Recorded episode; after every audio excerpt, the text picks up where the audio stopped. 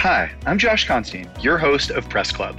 Today on Press Club, we're discussing the future of newsletters, how the rise of the medium is impacting journalism, if information overload is real and how we can solve it, how writers can build better independent businesses, and tips for how to improve your writing and newsletters performance.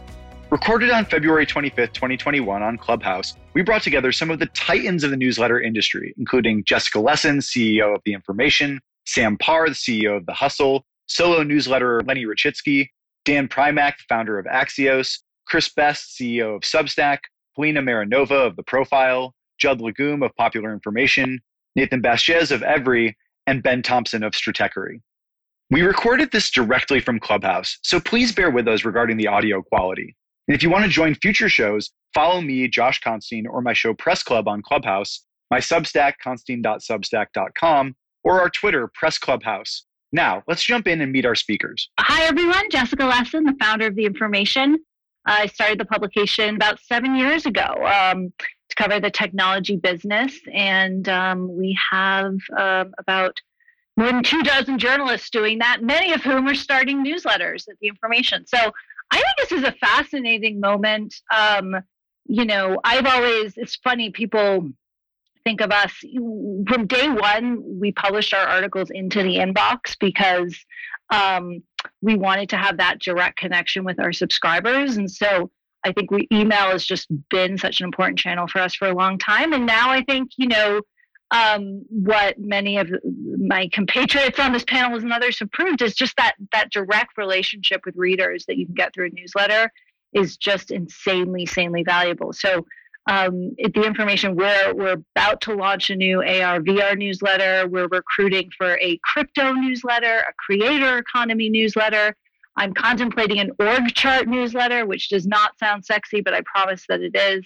And so to me, I, I think this explosion is really, um, you know, it's not about newsletters. It's about those direct reader to reporter connections and channels and how you make them stronger, whether you're an independent writer on Substack or a broader publication like The Information trying to have a newsroom of hundreds of reporters.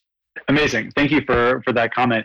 But I want to kick it to Lenny. Lenny's one of the most incredible solopreneur uh, newsletter writers, built an incredible business over the last year talking about product management. Lenny, maybe just tell us a little bit more about how your newsletter works and what you think about why newsletters are like popping off right now.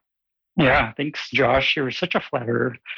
Um, so I have a newsletter. It's called Lenny's Newsletter, which uh, conveys maybe how much thought I put into it when I started it. Uh, this is not not the career path I saw for myself.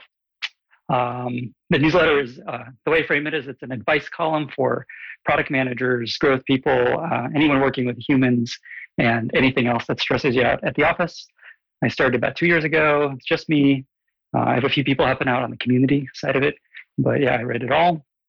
And I don't know. So, so I started on Medium, and a lot of smart friends told me to move to Substack because uh, I get email addresses and can go straight to people. And I think a lot of this resurgence is just the fact that Substack exists, that it makes it so easy just to like try stuff out. Try like I started as a blog, I had no intention of doing a newsletter, and and then just kind of continued growing, and then it became obvious, hey, I should do a newsletter, and then oh, maybe I should charge for this thing. So I think Substack is a big part of why this is happening now. So it's really about like the easier platform, like built specifically for your kind of entrepreneur uh, to be able to join in this and not have to sort of manage a lot of the back end or deal with any like complicated interfaces. I feel like even Mailchimp seems like relatively heavyweight compared to something like Substack. Yeah, I, honestly feel like the founders of Substack have this like ideal user journey of somebody going from just poking around to making a living doing it. And I followed that journey, I think, to the letter. I had no intention of doing a newsletter. And, sorry, my dog. I had no intention of charging and just kind of like pulled me along because it just continued to grow. And there's something about the magical combination of features these guys figured out that uh, that just works. Amazing. Uh, so I wanted to ask uh, Sam, maybe you could jump in. Uh, would love to hear your experience, you know, building the hustle, recently selling the hustle to HubSpot. What the, uh, just a quick intro about that. We'll get into deeper about like selling businesses in the newsletter business, but then your comment on on why you think newsletters are you know popping off right this moment. Hey, what's going on? Um, and by the way, what was the name of what was the URL of your online chat? I want to pull it up. Yeah, totally. It's called Constine.club. It's just my last name, C O N S T I N E dot club. Cool. Uh, and there's a second screen chat so you can chat with other listeners uh, and a- ask questions of our uh, speakers. Cool. Um, so hey, uh, I'm Sam. I started this thing called The Hustle. Um, uh, the question was why I think it's, it's popping off right now with newsletters, right? Um, I mean, really nothing has changed. Like, what's the most impactful thing that Gmail has done to email in the past like 20 years, which is basically just come up with like the promo tab. So it's like it's been incredibly consistent for literally 20 years. I mean, the only thing that's not been consistent is that it's just gotten more popular, but it's still mostly the same. And so I think that uh, when you a lot of people, what happened is they built this huge audience on Facebook, and Zuck. It's like it's like I always say, it's like building um, it's like building a store, like where the landlord jacks up the real estate, the price of real estate, the price of rent every single quarter, and that's what a lot of people got burned on.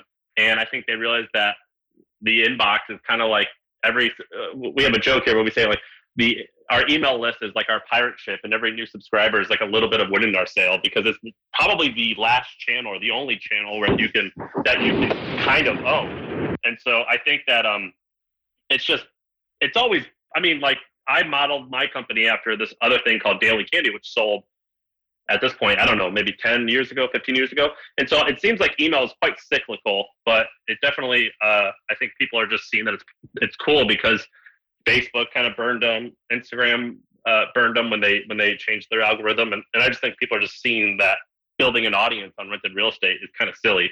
Yeah, it's a great point. It's like these algorithms change frequently. Their priorities of these platforms cha- change, but yeah, it's a it's it's really something you want to be able to own that audience and email lists. And now I think the feature kind of a text message list really feel that way.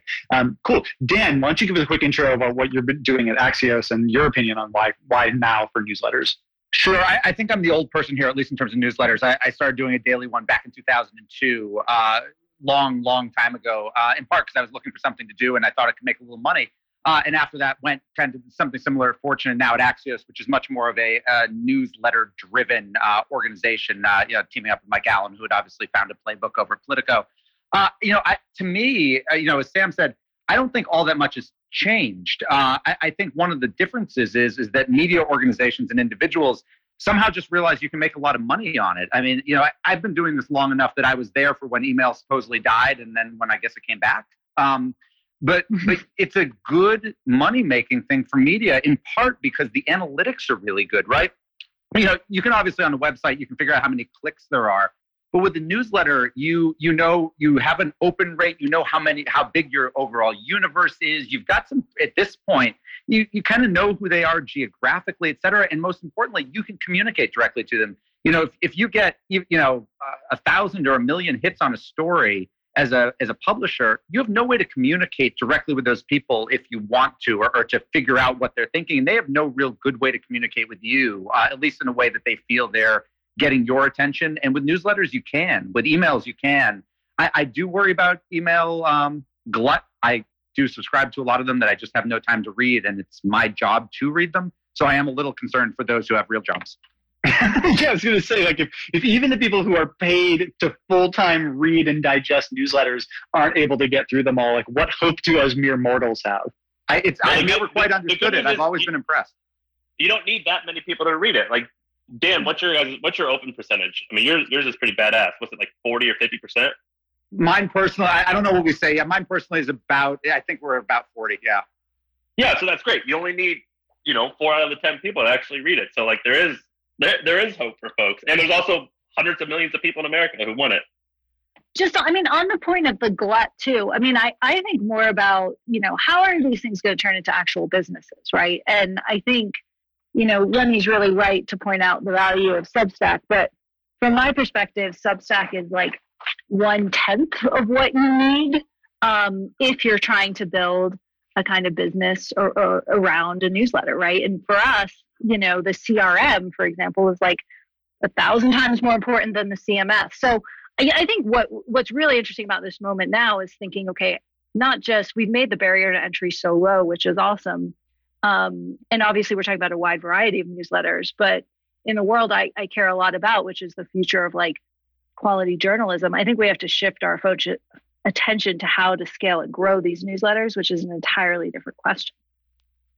Well, with that, I want to ask uh, Judd to, to, chime in. Judd, I know you were an unannounced guest, but I really appreciate you jumping up. That's kind of like half the fun of Clubhouse is like who are the best people that show up and like let's get them on stage. You know, your your newsletter has just done incredible things, incredible work. Uh, you know, fighting against some of the the power uh, that gets abused in the social network world. Some of your reporting on Facebook has been incredible, getting real change made to like ad policies for politics and things like that. But we'd love to maybe just tell us a little bit about what your newsletter is about and what your perspective is on why now for newsletters. Well, uh, my newsletter covers a variety of political topics. I focus a lot on sort of accountability issues, a lot of corporate accountability, both in tech, uh, but then also you know campaign finance and politics. Um, so, uh, so basically a political newsletter, but with a focus on on accountability, sort of uh, broadly conceived. Um, it's been it's been a great format for me um, for the last. Uh, I started in uh, about the middle of uh, 2018 uh, on Substack. Uh, I honestly, you know, I, I wish I could say that I saw this model and was like, this is going to be a great business and I can will be able to support myself. I, I had no idea if I would. I was somewhat worried about it because I quit uh, a full time job uh, to to try it out. But what I did like about it was the independence and freeing myself from the algorithms and the changing algorithms. There's once you have someone's email, you, you have to try to write something that's decent so that they'll open it, but it's a more consistent relationship and a direct relationship that builds over time as opposed to something that can have these wild swings, such as if you were operating a website and just watching the Facebook traffic sort of waste in and out. I also think that the incentives on the business side um, are, are really good because you, you need to, I mean, mine is subscription only, so I'm not looking for ads. And so you need to create a deep meaning for people to get them to pay you money. And that means doing deep work. And that's the work that I want to do. So the work that I want to do and the work that makes the business more successful are the same work. And that feels good to. Awesome. So with that, I want to jump towards what we think the impact of this is going to be on traditional journalism. You can think of it as maybe an unbundling, where you know certain parts of what a, a traditional website would be could be just brought down to a newsletter level, or that you know there's sort of a rise of solopreneur newsletter writers, where instead of having maybe all the benefits of a whole newsroom, they have the agility uh, and the focus, and also the personality of like an individual behind a newsletter instead of an organization or a brand. And so maybe Jessica and Dan, I'd love to hear your your thoughts Jessica and, and Dan, you know, you guys have really pioneered this newer like brevity model uh, around at Axios. Maybe you could just tell us like what you think is going to be happening and what the impact is on on longer form journalism or traditional journalism as newsletters continue to rise. Uh, yeah, sure. I mean, so Axios, for those who don't know, we launched about four years ago. Uh, we do kind of what we call smart brevity. Uh, the our our stories on our website and in our newsletters uh, tend to be shorter. Part of that, candidly, was just because we all came from different places: uh, Fortune, Politico, Bloomberg, et cetera. And we all kind of had the same realization when we looked at our analytics, which was it seemed no matter whether a story was 200 or 2,000 words, generally people were reading it for about the same amount of time, uh, which suggested, you know, with some exceptions, uh, but which kind of suggested that, that there was uh, people just kind of want to get information and get out. Uh, you know, maybe not on a Sunday with a big narrative piece, but generally. Uh, you know, newsletters though, I, I don't think there's a one size fits all. I, you know, I see some people here in the room who have very, very different styles. Um, Mine is different. And mine's called Axios Pro Rata. It focuses kind of on deals and deal makers and private equity and venture capital. Uh, a lot of it's just kind of bullets of deals, and then there's kind of a column up top. But but even that has changed over time. I, I don't think there's any one right way to write it. But but Josh, your other question, I think Jessica can speak to this too. Um, I personally have never gone solo, and I don't think I would because I do value the newsroom. I, I value the colleagues. I, I, value them telling me when I'm wrong. I value the I, I, value the contact they can help me get and and kind of the collegiality of it. Um, even though I largely work alone out of my house, and the newsletter really is mine, and I think you can put personality behind it. Uh, I, I, do think it's a different journalism experience, and, and I think my bigger long-term concern is that if we get a ton of subscription based newsletters and it does really get deaggregated and the best reporters from everywhere, you know, you have to start paying them all individually. unlike Jess, I do believe information longs to be free, and it concerns me from a reader perspective that we're going to get a lot more silos. Still, Dan, you still think it longs to be free? Oh my goodness. Longs okay, we're gonna. Have, we're gonna have to do. You get what you pay for in news. Get prorata.com um, free every yes, free, free, excellent. Free. And sign up for my Saturday newsletter, The Takeaway, at theinformation.com slash takeaway. Now, I think even Josh is a great question about where is this all going, the effects on newsrooms. I mean, I also think like I hope they're not on this because it's giving all the tips away. But I think like big publication, traditional publications kind of get newsletters wrong. Um, in some like, you know, they do their like general tech newsletter or their general cloud newsletter, right? Or like they they think of them as just sort of just the curation and aggregation part, not that like direct having a voice. There there are obviously huge exceptions to that, but so I think um, it's always interesting to see larger publications try and co-opt trends, but they, usually kind of distort them a little bit. But no, I, I mean, I think the question is going to be, as I said before, it's going to turn to kind of what the different, what the objectives of the writers are, and then how do you grow and scale? I mean, I just uh, for, for seven years at the information, we have been refining what I think is a growth email marketing advertising engine that that really works and that we're continuing to refine and that we have a shit ton of people working on, right? And then it is what is behind, you know, and I think that growth is getting harder in the space, not easier. And, and I'm sure Sam actually is probably way refined aspects of this way more than we have. So I, I think, um, and then yeah, you talk about the other points of the newsroom. You know, I love that, and I love Chris and Hamish and Substack and what they're doing. I love when they're like, we have a libel fund. Like, you know, that's the one thing that um, an independent writer leaving a big newsroom needs is like a small amount of libel insurance. No, it's not what you know. The the infrastructure of a newsroom and reporting and editing and coaching and teamwork. I mean, I think that that I'm not saying it's better or worse than someone going solo, but it, but it's very very different. And so, um, to your point about bundling, I, I think what you're going to see is is publications do bundling.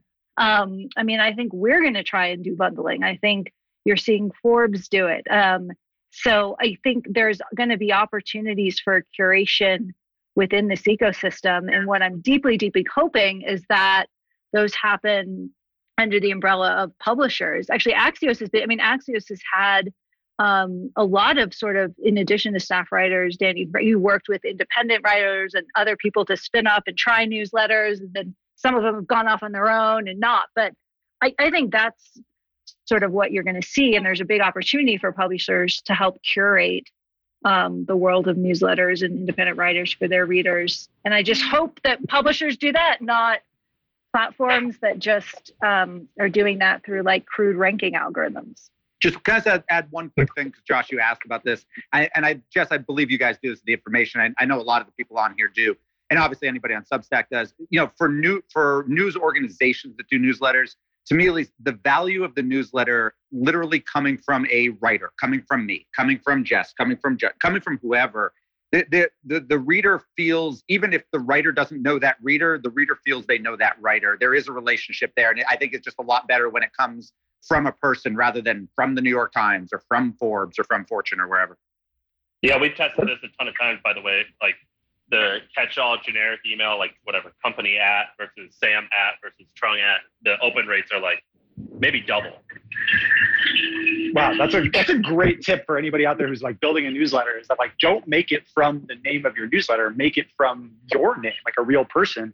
It also I think ties in interestingly with Clubhouse, just because I think it's really fascinating that publications and brands don't have accounts here. They might be able to have clubs, but you know because it's all about individuals, I think it kind of strips some of the power of those uh, organizations, and you're going to see like the more of this rise of the individual, similar to what I think we've seen a bit with the the newsletter space. Is like when you kind of exclude public like traditional publications unless they're really savvy about organizing their individual writers to like rep the brand and be the ambassadors you, know, you kind of lose some of the power of be of that aggregate. Um, but you know judd and lenny you guys both operate in effectively solo uh, you know as solopreneurs here and don't have the benefit of the newsroom. Are there things that you think you miss from there? And also you know i think both of you do incredibly incredible sort of longer form writing. And I think some people might assume that like, oh, newsletters, the regular cadence require like strips down to like shorter form content. Do you think that like that longer form content can still survive and it just is like maybe it comes weekly instead of daily? Uh, and and like I said, what what else do you think you might be missing from a newsroom? Even though Lenny, I know you weren't a journalist beforehand. What what happens in a newsroom? Yeah. I don't even know. um, you know, I, I, can speak to that. I, I, think for one thing, I have been able with the growth of my newsletter. I do have a research assistant now, which allows me to to do more original work because I can kind of work on two pieces at once. I can have her work on you know maybe a future piece while I'm finishing or or uh, getting ready one one for publication. You know, but I think part of um, you know one of the issues someone says, well, it's hard to scale when you're you know uh, you when you're solo, and I think that's right. But I also think that I don't want to scale. I, I, want to write and report. I was before I was doing this, I was managing a 40 person newsroom, and you know one of the things that I'm missing is lots of meetings and HR and all the personnel stuff you have to deal with, and I don't really like to do that stuff. So I, you know, might get bigger than two people, but I don't want to get um, too big. There are a lot of problems um, that you have to solve. And, I think one, and, um, and Dan mentioned this, that it is a really important aspect of a newsroom is just the ability to um, bounce ideas off people, um, kind of get feedback as you're thinking through things. But, uh, you know, over time, you know, what I've done is just connected with other people, you know, many of whom actually write newsletters themselves. And we just kind of have an informal network to just bounce ideas off of. Or even if I want someone to like look at my piece, I have people that I trust and like who I who will do that for me, and I'll do that for them. Not every time, but but sometimes. So I think there are ways of of managing that. I don't think you're ne- you're not going to duplicate um, what goes on in a newsroom, but I do think it is manageable. But that's the thing I, I miss the most is the ability to do that. But I, I think I've found ways that I feel comfortable when I have a um, you know a more complicated thing that I'm working through uh, to to reach out to people. Yeah, I mean, there's groups like Typehouse, which is like a, a, group chat of a bunch of top newsletter writers, and they sort of act as that support network, offering a little bit of help on editing uh, with like co-promotion and things like that. And you, you kind of replace or you know rebundle journal like independent newsletter writers into an ad hoc newsroom that maybe isn't a company or an organization, but is more like a collective or just even like a, a fellowship almost. Uh, Lenny, what do you think? Yeah, we mostly uh, bitch about Substack and random features in there. Um, that is absolutely the major topic in Typehouse. so, so for me, I have like I have no major ambitions to create any sort of media empire or newsletter empire. I mostly just kind of want to make a good living doing this thing, and so I think adding more complexity is bad for me. And uh, I'm trying not to add like more work. It's so easy to add more work and more stress and more complexity to the whole thing. Uh, with like my current situation I have. It's just like me sending an email once a week and I'm making like twice, almost twice what I made in my tech job. And I don't know why I would want to change that. So, so that's what I guess like a, a platform like Substack is so great at. It just takes care of a lot of that stuff for me that maybe I would have to hire someone to do or even build, which I'd rather not spend time doing. And so my my goal is to keep doing what I'm doing and maybe find ways to add other value around it. Yeah. So if if top reporters leave publications to become like independent newsletter writers, how do you guys think that changes the type of content that gets produced? Does that mean we're going to have like maybe less deeply reported or like super uh, like multimedia reports where you like really need a kind of bigger team to support uh, or like you need to be able to spend weeks or months researching something without writing anything else you know do we lose some of that when more reporters go solo and, and turn into newsletters I, I don't think necessarily. I mean, as, as Judd was saying, you know, there, there's things that when you go solo, you don't have to deal with anymore. I mean, as you said, like, I mean, I had a bunch of meetings today. Uh, I wouldn't have had to deal with those if I wasn't at Axios. Uh, they, they were useful and there was a reason I was in them, but like that was time that in theory, were I not to be in them, I could have done reporting. And, and, you know, I think that stuff adds up. So I don't think that's necessarily true. And again, I, I think it depends on what the, the newsletter writers goal is and cadence is. Uh, you know, as Lenny said, you know, he writes once a week. There's some people who feel they have to write once a day, maybe multiple times a day. Uh, I, I, I don't think it's really going to change. Look, there are people at newspapers and magazines who have you know have a very high cadence and produce a lot of things that are a little bit smaller, and then you know some who you know work, produce one thing a month. I, I don't think the newsletter itself determine newsletter for the format. I don't think determines that.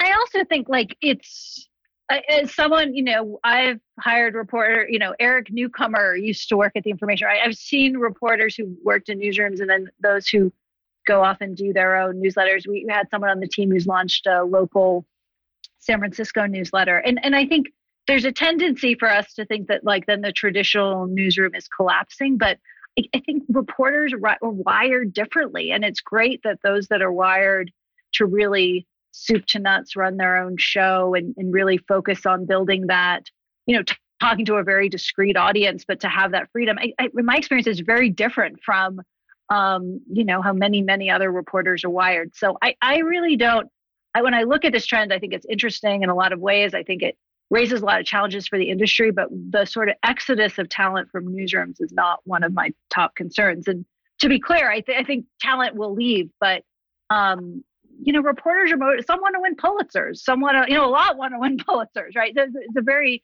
heterogeneous group. Is that a thing you can't do as a newsletter writer? Um, I, I think it'd be a lot harder to win a Pulitzer Prize as a, a newsletter writer, but of course, of course you can. But I mean, I, I the, the, the awards that I've been involved in judging have teams of, you know, tens, dozens of reporters and editors, and again, I, I, you know, I, I went independent to build a publication, so I, I'm on that side of it. But, um, but I just think like reporters are motivated by all different things, and it's a very we we know a lot of the people who are wired to want to do that multiple times a week in your inbox, relentless grind, and who get a lot of satisfaction from that, and it's awesome. But it's a very narrow group. I, I really think it is. And I, Josh, I think that like what you're you're not you're kind of implying, or I think a lot of people think this, which is like new what a, newsletter. First of all, like you guys were, someone was saying something, and I hear this all the time that like, well, can you put long form content in a newsletter? Um, it's almost like you're applying that like one is better than the other, and I would say that like long isn't necessarily good, short isn't necessarily bad, and also a newsletter is what what's the space? I think you have 25 megabytes to tell a story. That could be 2,000, 3,000 words, which we do all the time, and it's pretty cool. Um, or it could be like a long GIF that tells a story. Um, and I also don't think that like the saying like, can you win a Pulitzer Prize? Like I would, I would say a lot of people are like me, and I, I agree. I think it was Lenny or Judd. Someone said, I just want to make a really good living doing this. Like, why do we have to say, can, can you win a Pulitzer doing this? Like, should that even be the goal? And also, why can't you? It's just words on a four inch iPhone screen. Does it matter if it's in the mail app or it's on Safari? The, the one thing I do think you might lose, and and, and if this is is that the, most people I think who are kind of experienced journalists who end up going independent and go to Substack, uh, you know, there is I think a risk that certain newsrooms, you know, a young reporter, a 22, a 23 year old, is pretty unlikely to start a Substack and become very successful at it. It's possible, but it seems to me that a lot of people are bringing exist at least exist are bringing existing audiences over there, there is going to be a little bit of loss in newsrooms, which isn't a, an issue so much for the media organization, but it is an issue for those younger reporters. That 22, 23 year old, there are some mentors who are going to leave. And, and that's disappointing. It's not a reason for it not to happen. That's reality. And I, I think you see that a little bit already. Yeah. And just to be clear, like, I, I think that it's the world of the future of journalism and the world of the future of newsletters are overlapping, but they're not the same, right? In, in a sense, like, I, I think the the growth and potential. Why, why, aren't why can't they be the same? Why does it matter if you tell a story if you report something? No, no. To be clear, or... I I I. I mean, Sam, I left the Wall Street Journal to publish scoops at jessicalessin.com. I I completely think the the medium does not matter. But what I'm saying is that we can't assume that all newsletter writers want to be journalists. That that's all I'm saying. I think the value of content creation from the newsletter ecosystem includes journalistic value, but is not limited to journalistic value. I mean, a lot of the, so I, I think to the point, I was just saying, let's not conflate that. Let's not imply that everyone who's writing a newsletter wants to be a journalist, and let's also not imply that everyone who's a journalist wants to write a newsletter. But no, I I I left, talked to the same sources, and just published it on WordPress. So I absolutely think it doesn't matter what masthead the information's under. I also hope though, that we don't assume that all writers writing newsletters are are quote journalists. I don't think they all want to be, and and I think a separate conversation is how reporters kind of build trust for what they do and the processes they go through that are different from other kinds of writing. And I think that's like really um, a problem we face that's much bigger than just newsletters, but it's a piece of it. So that brings me to this other really big issue, which is around objectivity versus subjectivity. I think one of the things that I valued most about being at TechCrunch was that they really embraced subjectivity. They let me say that something was stupid or that something would fail or that I thought something was going to be important or that this was something that somebody should have done. And I think that that kind of subjectivity is what allowed me kind of build the muscle to eventually move into VC. Uh, but I also think that a lot of times that subjectivity is so important to giving readers the real story. Like if you've done all the research, but then you kind of hold back and stay neutral on what you actually think, I feel like you're kind of cheating the, the reader out of something. And so I, I, wonder if you guys think what you think about you know, the evolution of, of journalistic ethics and and subjectivity versus objectivity as we move into more like solo writers. Because you know, does that does it free people up to say like I don't have to act like a newspaper. I don't have to like call both sides and try to stay really like sterile, but instead you can can come out and say like oh I, this is what I think and and take you know bigger bets or or just be more uh, embracing of, of subjectivity. You know, how do you think that that's going to change the, the landscape of writing because I think that that's personally good. I think for too long we needed the we needed the objectivity because if you had like one newspaper in a city and that was a you know a biased outlet that was a huge disservice to the readers there but now online you can pick whoever you want to read and there are always going to be these incredible pillars of objectivity and journalistic integrity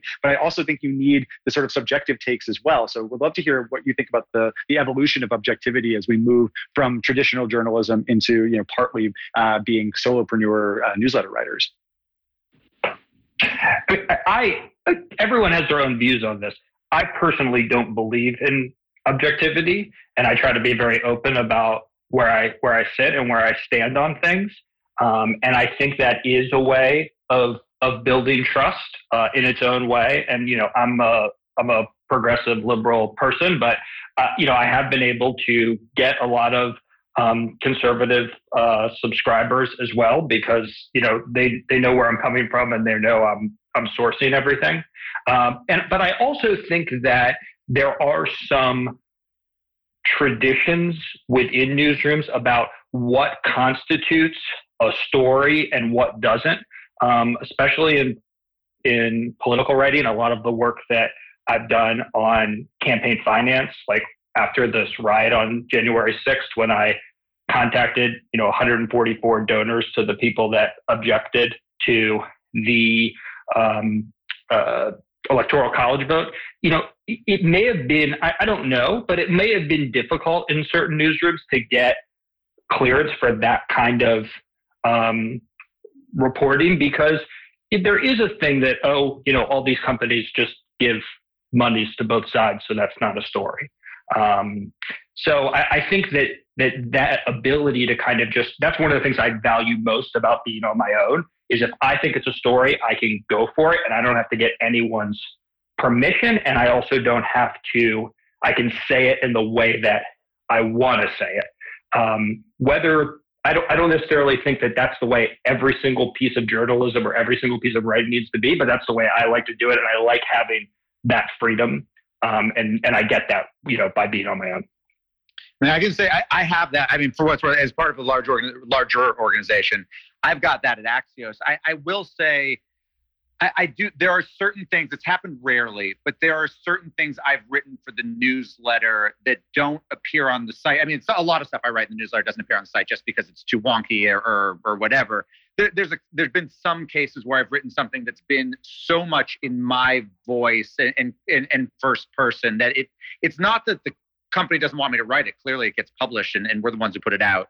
But it just wouldn't fit with the rest of the stuff that that we do. It, it, it's a bit of an outlier. But I can say, and I think I can speak for every newsletter writer at our company. We've got a lot of them now. We're, you know, we've hired subject experts because there's an understanding that the rest of us don't know what's the most important thing on their beat. So if they think this is the thing to write about and this is the way to write about it, go do that. Jessica, I'd love to hear your opinion on the objectivity issue because I think like of the information is being really just the reporting is incredibly strong. Uh, though sometimes I almost wish I got a little bit more of the like personal subjective flavor Yeah. from the writers about like what they what their spin is or like what their their like secret you know back channel take is. Like Yeah. maybe you do, maybe you don't need it because you get that as part of the newsroom, and I certainly miss that from being. Oh, the it's the fun part. It's our Slack channel, Josh. We'll let you in. But no, I mean, I look. It's a fascinating question, and I think I I try to answer this by trying to think more of the reader and giving them realizing that they are smart enough to not totally discredit information if there is a perspective. Um, and so, for example, in my columns, I I, I opine, um, and you know, it took me probably seven years to get to my current level of opining um, because I had to like shake off um, my Wall Street Journal business um, roots. And so, I mean, I have this debate with many people on my team all the time to, you know, I do want to know what they think, but at the same time, I, um, you know, just because every perspective is being conveyed on the internet, it's still like well let me put it this way I, I i sort of still believe that there is you know objectivity and that's a very important part of journalism. And so i think one of the major challenges any publication faces in and we face as an industry is how can we how can we convey that? How can we have trust in the public around that? And then how yeah i agree can we also add value to the reader by showing our perspective and so you know i think a lot about this and i think a lot of conventions of more traditional news organizations stand in the way of this. At the same time, um, I do believe that like there is a lot. It really depends on the story, but we have to have a way for readers to differentiate, you know, what's in one person's head versus, you know, in certain circumstances, what's been verified, you know, by maybe sources at the the highest level of that subject. So I'm I'm hoping kind of both can exist, and I think the balance will evolve and I, I try to use as my true north having trust and faith that the reader can can sort of differentiate but again it, it's a really tough time so i don't know that i have a firm kind of answer on this Yeah, it feels like maybe there's just this shift happening where it used to be that you relied on the newsroom's editorial, like the editors, to be keeping reporters in check, and that's how you knew that you they, uh, that you could trust them. And now instead, that sh- trust is shifting to personality, where it's like I believe in this person. I think that they don't want to break my trust personally, and they're that you know because that reputation follows them no matter what publication they go to, uh, and so that's why, and, and maybe just their their expertise and their longstanding sort of a, a, a career there. But that's why we're going to trust them is their personality rather than that there's some sort of overarching uh, you know mechanism uh, of, of proper oversight uh, to ensure that integrity Well, But- it, but by the way, it's personality that's not and anything admitting when new, you fuck right? up. It, it, the thing about a newsletter is you can, res- like hell, and I think all of us can speak to this. If you really screw something up, you don't have to wait till the next day's newspaper. You can send another new. You can literally send an email quickly out saying, "Hey, I blew this." Um, you know, if it's something of substance, not just a typo or something. Like in, admitting mistakes and failure earns you credibility very, very quickly, particularly among newsletter readers. Which, by the way, like is an awesome tactic to get more clicks or do anything. Is sending an email right afterward to be like, "Whoops, we messed up." So it's pretty funny. But everyone's going to go Uh, back and read the first one yeah, no, well, like we we've accidentally made a bunch of errors and we've like emailed the next time and, and we apologize and we get it gets way more engagement than the first one anyway. But like this whole thing, I, I think that like this conversation is kind of silly because it's not like this is new, right? If you look at the history of newspapers, like this is something that um, uh, Hearst did with, uh, I believe it was Gannett. Like it was all about who has the flashiest headline and has the most uh, uh, uh, uh, huge headline on, on the newspaper. This is something that Murdoch did. I mean, this is like, this is as old as content is. So, But Sam, it's not. But Sam, that's not it though. It, it's not having the flashiest headline though, is it right? Like it's the idea that you could that that if the reader trusts you or, or you know whoever's sending the newsletter, me, Jess, Judd, you, that they're going to open it even if there is no headline, and even if you've got a great headline, if you've screwed up too many times, they're not going to open it no matter what you put. They're, you're gonna you're gonna end up in that promotions tab and never get out of it. Yeah, yeah, um, yeah. I don't even remember the the point that we're debating, but I agree. okay, so I, I, think that also opens a, a, question that we had a bunch of people on the Club sort of back channel chat asking about. If you guys want to ask questions of the the uh, speakers, or if you just want to be able to uh, to listen to what other listeners are thinking, uh, go to Club. Austin's got it right at the top of the speaker box. If you pull to refresh, you'll see that. Uh, but one of the, the, frequent questions was like, okay, you guys are legends of newsletters. Teach us your ways. Like, how do we improve our open rates? How do we improve our, our subject lines? How do we improve like the quality overall? So maybe if we could just go around the horn and like give one tip or something unintuitive that you guys have discovered that really improves your newsletter game. Lenny, you've done so many incredible optimizations and like as a product manager, I feel like you're you're very good at like, like you know, sussing out strategy, testing new uh, ideas. So would love to hear you to kick this off. So what's funny is uh, I find anytime I spend on like growth stuff, growth hacking, growth anything, and not on just like how do I make amazing content, is not time well spent. Uh, I've done like Twitter ads, I've done uh, a referral program, I've done Facebook ads, I've done cross promotion with a different newsletter, and like none of it really does much. And the only thing that really does anything is just writing great stuff, stuff that you know people want to share and share on Twitter, email their friends. So, so I, honestly, that's where I spend my time is just writing high value, concrete, actionable content, and and that's it. Maybe you just unpack that a little bit. Yeah. Like if it's the if it's the quality of the content you mentioned, like actionable or like uh-huh. depth, or you know, when you think about actionability, like how do you think about that? What's the bar for that, or how do you know like this is something that's actually going to make people's lives better rather than just inform them? Uh, I think there's like a gut feeling around where like I'm reading it and I'm just like, is this something I can do something with, or is this just like high level pontificating on on the theory of something? So there's a bit of me just looking through it again and being honest with myself. Is this something new? Is this actionable? Is, is this going to help like a product manager tomorrow do something better? So there's that. Um, yeah, actually, that's that's the core of it. Is I just kind of keep a high bar for myself and just continue to refine it over and over and over until it feels like okay, someone can go and do something with this immediately. Awesome, Judd. What about you? Yeah, I think I've, I've learned, definitely learned a, a, few things, you know, over the years that I've been doing this. I think one one thing that's just very basic is, and this is especially difficult when you're on your own, is you know, no one's telling you you have to get anything done or at a certain time.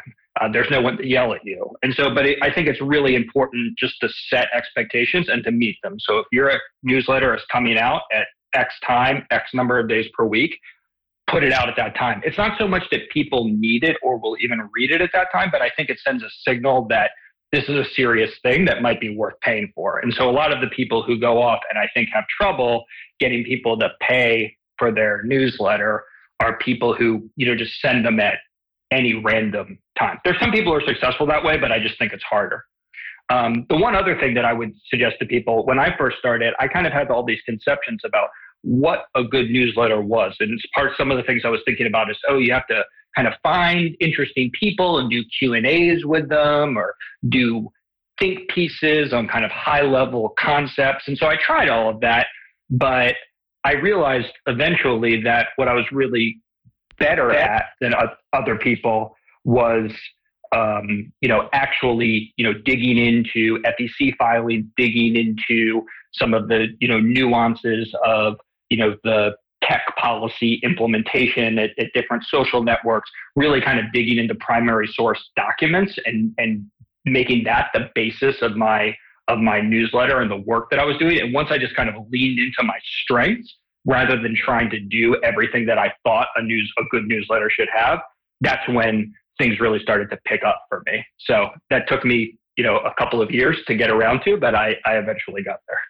That's a great advice. Just like find what you're personally strong at, like what you actually enjoy doing, where the digging or the value comes for you, and then rather than chasing what other people think. Uh, so we're, we're fortunate to have Chris Best, CEO Wait, of Substack, join us up here. Can, What's up, Sam? Can, can I just say that real quick to everyone who wants to learn how to do this, and you are brand new? Just there's two great books I think you can read that there's a ton of that you can read, but one great book is called Made to Stick. It's quite popular. It's about how to make ideas uh, sticky and how to make ideas uh, easily easier memorable, or that's not a word, is it? But easy to remember. Um, and then the second one, very very basic book uh, on writing by Stephen King. That will, I think, if you just read those two, you'll be a lot better than had you not.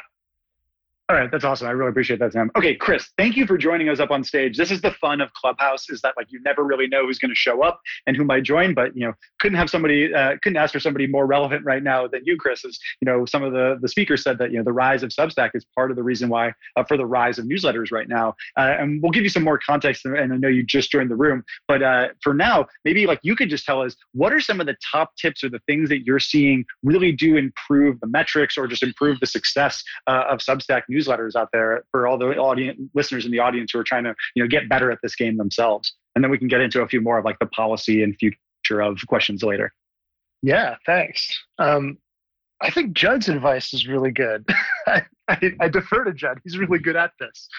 Um, I kind of think of this from a product nerd lens a little bit. I think of newsletters as having like product market fit, where it's like you start writing it, and at some point you're kind of writing something that is at the right intersection of what you are uniquely able to do and what people find valuable and want to read. And I think that's kind of the whole hard part of doing it is like finding that thing. And if you can do that, everything else is like details to sort out. And if you haven't yet done that, figuring that thing out is is should be like the top priority. So people will often ask us like, "Hey, when can I turn on paid subscriptions?" And we used to think that like, "Hey, you should build up a big audience first, or you should have extra wide metric, or or whatever."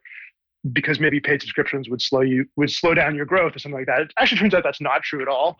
And the advice that I give to people now is, you know, turn on paid subscriptions once you have product market fit with what you're writing, which is like a product nerd term for, you know, finding that fit where you know what you're writing, the thing that you can create is the thing that people want uh, to that end, you know, you talked about the, the like finding of that product market fit, but the testing of that can be really scary when you're like staring at those unsubscribe numbers. You know, how should people go about like finding that product market fit without maybe burning some of their early audience? Like, do you should you build like a little cadre of other writers that you can bounce things off of and say like, oh, you guys love this, now I know that I have product market fit, or should you just say, you know, unsubscribe rights be damned, just like keep publishing until you find what hits? You know, what what do you recommend there? I think, I mean, i would be interested to get Judd's take on this too. But my my strong suspicion is that persistence trumps everything in the ability to do this. Basically, like the the number one way people fail to do this is they just give up at some point. And the like longer that you're willing to keep at it and try the thing, and for a lot of people who eventually go on to become extremely successful, they often went through long periods where it kind of felt like a slog and the numbers weren't really moving that much and many people might have decided to stop writing the thing. And so the the tips are kind of more along the lines of like what are the things that are going to make it feel worthwhile to you even if it feels like a slog at the start? Who are the people you can surround yourself with that are going to kind of like be a positive energy that makes you want to keep going without you know lying to you and saying that things are good when they're when they're not yet um, that's how i would that's that, that's the most important thing that i would think about dan uh, jessica what do you guys think any tips for the the writers out there I mean, I, what you know, what Lenny said that the content, content is king, content is everything, and I agree with that. And and, and it's, it does have to be something that you're passionate about. And if and if you've got a weird sense of humor, then go lean into that. If you're, you know, if you're very, you know, wonky, then lean into that. The other thing I'd say, and this is hard, and, and I do it a little bit less at Axios than I've done in the past, but if you can tr- it, the most the most you can do to try to create a sense of community among readers and that doesn't necessarily have to be you know getting them all together to bar although i've done that in the past uh, but you know I'll, I'll, give an example. Uh, last spring when all hell started really breaking loose and we were all stuck at home and my daughter was you know sitting staring at me as i was typing a newsletter each morning you know pointing out she had nothing to do uh, it occurred to me that that was probably true of a lot of readers also. So we, I introduced a section that was called Pro Rata for Kids, which was basically a craft or a project for kids to do every single day. And that was, and and that created readers who were sending in pictures of their kids doing these projects, and we posted them, you know, the next day. And th- it was just something. It was something different. It had nothing to do with our newsletter in terms of topic, but but I think it made made this kind of disparate group of readers uh, kind of come together a little bit. And I think things you can do like that because it gives the reader a little bit more you know, it's our newsletter, it's our name on it, but it gives them a little more ownership over it. I'll just on the advice angle, and um, I think everyone's already said it. It's like finding. I, I think a, a lot of people hear, "Oh, I need community. I need to have personality. I need to show my true self. But above all, I think you just actually have to be authentic. And there have been times when, like, I'd read something maybe Dan did in his newsletter about talking about taking his daughter to school or something. And I'd think, oh, maybe I should talk about, you know, the fact that I'm on the road. Like Dan, I, I love, you know, it's like United Wi-Fi slow. This this is coming to you like whatever. And, th- and that works for Dan and his community, but I found what works more for me is actually just focusing on topics where I have a unique insight, both as a reporter and founder. And that is it, it doesn't have same kind of color that others do, but I think for me, some of that other color isn't really authentic. And um, so I, I think when if you're reading a lot of newsletters, you know, pay attention to the other people's writing styles, but like what I really pay attention to is like what what newsletters do people just really respond to, um, and that I think you know is a better formula than the blanket you know have personality, talk to your readers kind of stuff. Got it. Okay, so the next question I want to bro- broach is this of, of information overload. We touched on it very shortly at the beginning, but now that we have Chris here, I'd also like to talk about this because it seems like two of the pieces of advice or the major themes here are almost in conflict. It's like one is that people feel like you know if they really love this newsletter game, they're just getting too much. There's more than they can possibly read. Only like the professionals who literally read and digest and you know aggregate newsletters for a living can even uh, get a handle on this. But on the other side, you know, there's the discussion of the the owned channel of email is partly what makes it so appealing. And you know, it's not totally owned. You are in some degree, uh, to some degree, like beholden to Gmail's you know filters on spam and things like that, or just where they're going to stick your newsletter. But it's it seems like the, those two things are in conflict because it's like if we want less overload, we're kind of asking for an algorithm, which in that case, you know, is means it's not really an own channel anymore. And we go back to the same problem of Facebook and Twitter changing, you know, the distribution or reach of different posts. And so, would love to hear what you guys think. And maybe Chris, you could just start us off with like,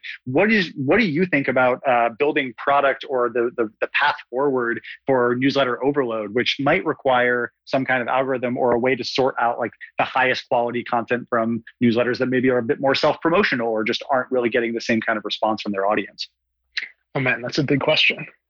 I can say how I think about this for Substack, which I don't know if this is how other people think about this or not.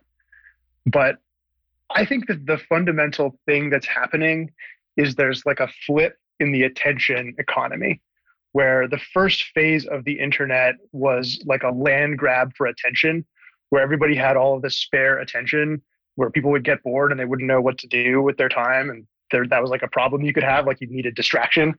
And the internet and mobile came along and kind of like devoured all of that. Like every free second you could ever have is taken up by something by by a whole set of things that are competing to grab more and more of your attention and now the game is not find ways to spend your attention because that's done. It's like find ways to spend your attention more wisely. And in order to do that, you kind of want to reclaim, as a reader, you want to reclaim control of how you're spending attention from the platforms that are kind of like designed to gobble it up and be able to exercise kind of your conscious will over it. And this is why newsletters and podcasts uh, are, are very powerful in my mind because you're basically entering into like a contract with the writer where you're saying, hey, you're a human person. I trust you. I want you to help me curate the way I'm spending my mind in this crazy internet instead of kind of like giving it over to the, the Twitter feed.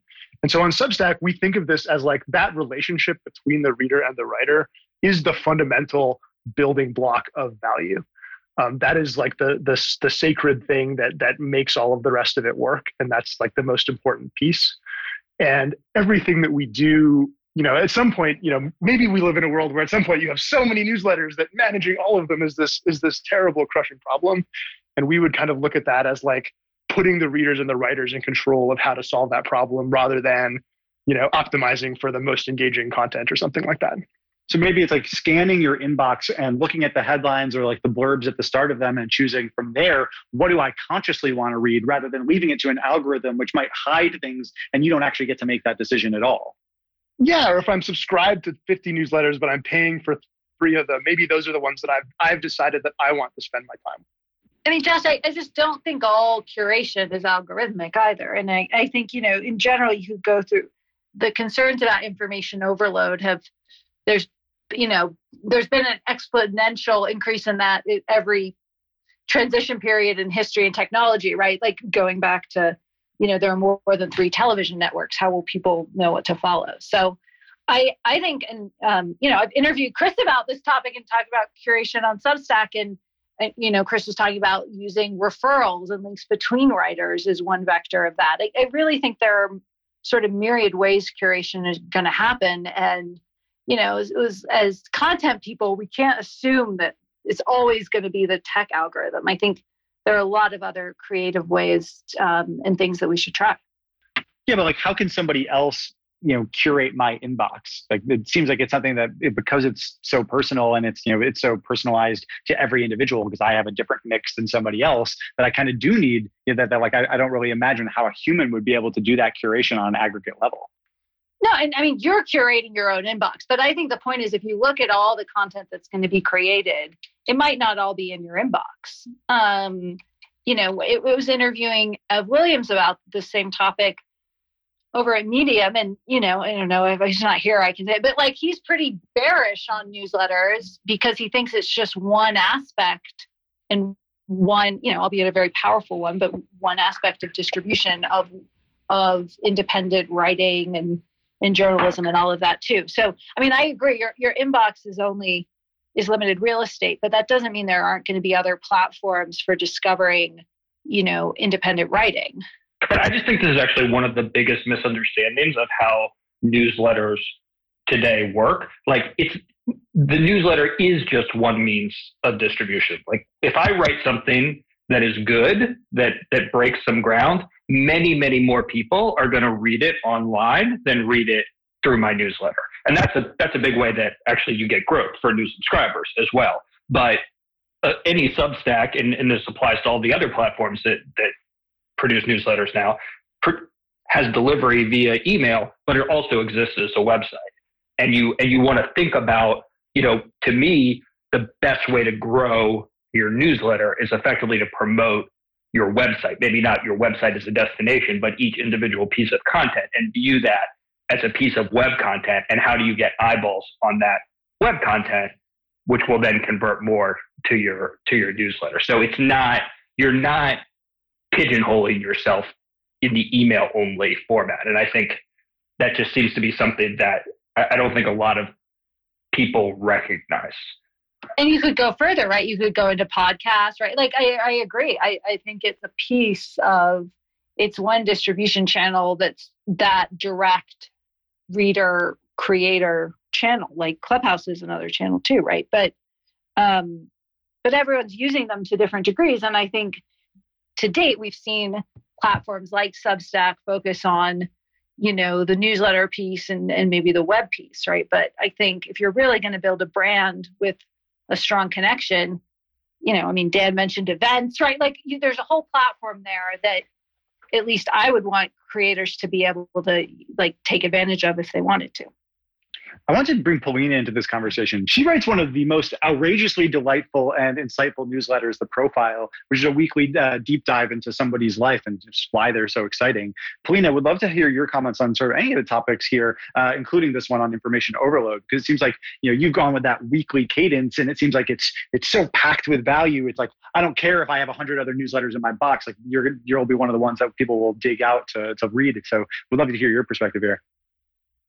Yeah, thank you, Josh. Um, thank you for having me here. Hi, Dan. um, Hello. So, so yeah, I um basically in in terms of information overload, I do think that I was I was very thoughtful when I decided to write the profile and make it once a week, just because that was the right cadence for something like that. People typically read a long form on weekends, and also um, it's easier to speed up than it is to slow down. So I could have gone daily. It's easier to go from weekly to daily or monthly to weekly than it is to start daily and then be like, oh, sorry, guys, this is way too much for me. It's way too much for you. I'm going to move it to uh, weekly. I also think that I actually started thinking about the relationship between the reader and um, and the author of the newsletter when I inherited Dan's newsletter term sheet at Fortune, and and that was the first time that like it was a very eye-opening thing because I saw the relationship that those readers had to Dan and Aaron who came before me, and it was it was a matter of such loyalty that for somebody like me to step into that who they had no freaking clue who I was, uh, but to see the level of like well, you know, Dan and Aaron used to do it this way, and and I would like it if you did it this way. Like people were opinionated, and they felt like there was ownership of this entity um, that had been going on for so long. So to me, like the wind was blowing in the direction of people trust people. Um, uh, you look at any survey. I, I, think I just read this in Axios actually. How um, trust in all sorts of institutions is going down, whether it's financial or media organizations. So it's just like, I, I definitely think that the trend is moving towards people trust people. Uh, I know that so many people who used to read term sheet, I'm sure who still read term sheet, uh, never would have gone to fortune.com on a daily basis to get their news, but they very uh, much will open that newsletter every single morning. So I, I actually think that the, the very foundation of trust is moving in a certain direction. I'd love to hear your thoughts on that. Yeah, personally, I have this I have this theory of uh, attention economy Darwinism that basically um, content mediums evolve over time to be able to better compete in the attention economy. You saw videos getting shorter, you saw blog posts end up becoming tweets, and I think the newsletter, the idea that you know before you had to rely on people coming over to your website every day, and maybe that was a little bit easier in the web era when you had like bookmarks in your in your uh, tab bar, but now with mobile, you know bookmarks are, are not as much of a thing. You know, you lot of websites don't have a traditional app or it's just less common for people to like turn them into that on home screen bookmark. And so the content evolved to be coming to you instead of waiting for you to come to it. So we'd love to hear if any of you guys have theories about that, um, including you, Ben, uh, the you know true OG of the, of the newsletter game uh, with strategery or stratechery. Sorry. Uh, thank you for joining us, man. Uh, do you have any thoughts on on this sort of the evolution uh, of newsletters to adopt the to survive in the the attention economy, or how we're going to be able to deal with attention uh, or attention overload? Uh, well, thanks for thanks for having me. I was here at the very beginning, and I, I actually had to drop off, ironically enough, to record a podcast. so I missed some bit in the middle, but uh, I think there's there's two I think there's two things about newsletters that I think are uh, or one big thing that I think is a myth. I think people are stuck on this uh, this overload idea, and I just pretty fundamentally disagree. And I think the the reason is that people are sort of like looking at their own experience and oh, I want to subscribe to these newsletters and oh, my email's overwhelmed, and they sort of apply that that's going to be the case broadly and it's one of those, it's very sort of cliche, but like the internet is really, really, really freaking big. And there's so many people out there and so many potential niches. And is one person going to subscribe to all the newsletters? No, I don't think so. I think, but but again, you know, the, the economics are so powerful for this model that any one person actually trying to make a go of this and being really good at it and covering one particular niche doesn't need that many people to be successful. And so I think it's very much a you know a broad a breadth sort of idea. And so i i, I don't think the information overload is going to be thing. Now in a particular niche there are going to be big winners and then most people are going to be losers. Like there's going to be sort of the, the, the traditional internet distribution where some people are going to do very very well and the vast majority of people are not. But that's the case with all user generated content. There's some big people on instagram some big people on tiktok whatever it might be and there's a long tail that don't make any money from it but that doesn't mean there's not going to be lots and lots of people that are successful. It's just going to be eh, broader instead of deeper. I completely agree. With what I tell my friends or anyone who wants to start a newsletter is niches make riches, and there's always, always, always room for different or better. And I love these types of sites. I mean, I, I, we, I was associated with or a, a shareholder and a friend of a good buddy of mine owned the world's largest soap opera news website and newsletter it had an audience of about a million people a month coming to the website. We sold it for about nine and a half million dollars. And there's way more just like it that you don't even know exists. I think that people listening to this clubhouse are all kind of in this like weird internet bubble where we kind of all care about topics like what's Facebook doing, but like that's cool, that's great. But how many people are in America? And probably nearly all of them have email. All of them use the internet. There's so many cool things that you could make. I'm part of a Facebook group that has one and a half million people, and it's called Dog Spotting. It's all for people seeing dogs do funny things in public. And then there's like loads and loads and loads of topics that you wouldn't even know exist. And I think that you could probably build a newsletter business that makes the writer $150,000 on practically any any topic that you could think of. And so I think that I saw people, Josh, in your chat, which is freaking awesome, by the way. I love this. I'm stealing this. Um, talking about like, you know, is it too crowded? Is it too late? Um, should I like create something to help curate newsletters? Uh, no, I, I really I think that that's overthinking it. And if you just want to make a good living writing cool shit and having a fun life, uh, you probably can make a living doing it in just about every topic. And in many cases, the more nicher, the better.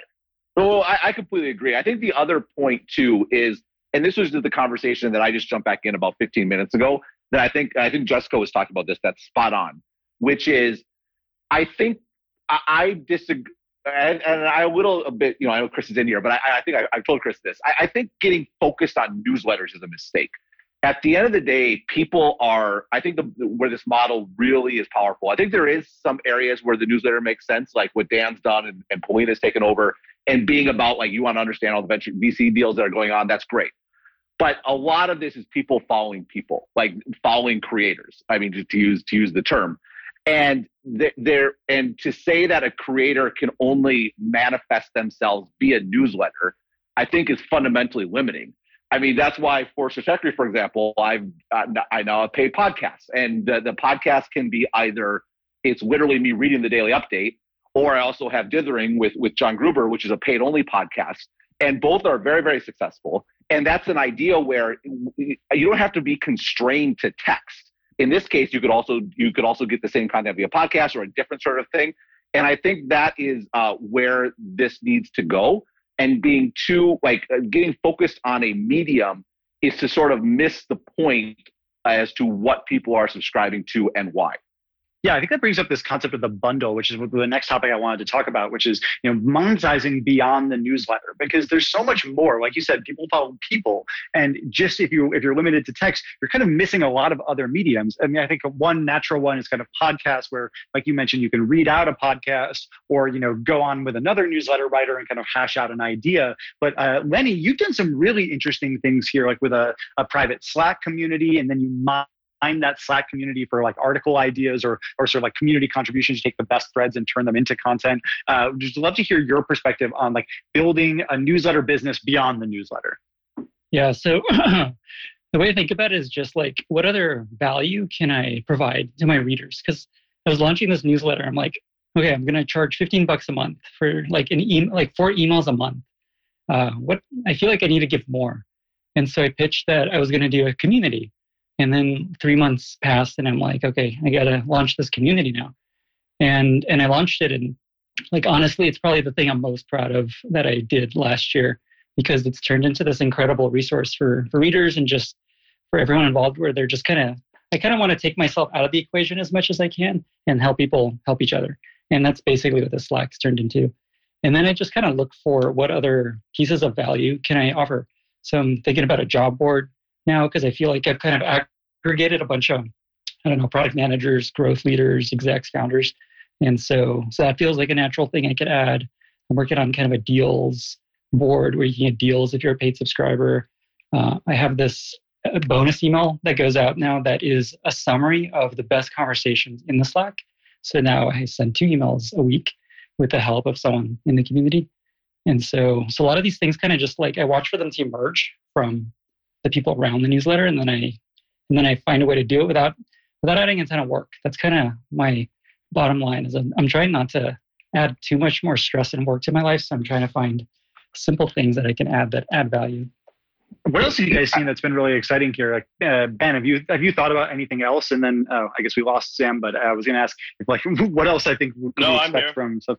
Oh, sorry. Uh, yeah, I guess we, we got Sam. So, well, yeah, uh, what is it? Uh, what else have you guys seen for opportunities for expanding the bundle and making something that feels like more of a holistic multimedia organization, ideally without a ton of lift? That's why I thought Lenny's idea is so cool, like taking yourself out of the equation, not being responsible for making all the content or all the value, but instead letting you know peers connect with each other to create some of that value inside of a community. But yeah, Ben, Sam, what have you guys seen yeah, uh, that you might that or okay? would you want to experiment with? Ben, is that okay if I go first? Absolutely. So I'll tell you some interesting insights that we found. So uh, we own this thing called Trends. If you want, you can go to trends.co and sign up, or just look at it, poke around, whatever. Um, it's a paid newsletter, but uh, it has a website. But what's crazy interesting is that we created a Facebook group to it as like an afterthought, and um, like I and I would just post my opinions and ideas in there occasionally. Um, and what I've found is, and Trends is like a, a, a very healthy seven figure, soon to be eight figure subscription business. And I thought that everyone wanted the content. Now I'm just going to write, write, write, make, make, make. And what I found is the content convinces people to buy it, but what convinces people to stay is the community. And a lot of people in our world, myself sometimes included, is we use the word audience and community as the same thing. They're actually like very different. I mean, a community is very simple. It's a place that people discuss and exchange ideas. An audience is one person talking to a bunch of pers- uh, people, and you know you have an audience.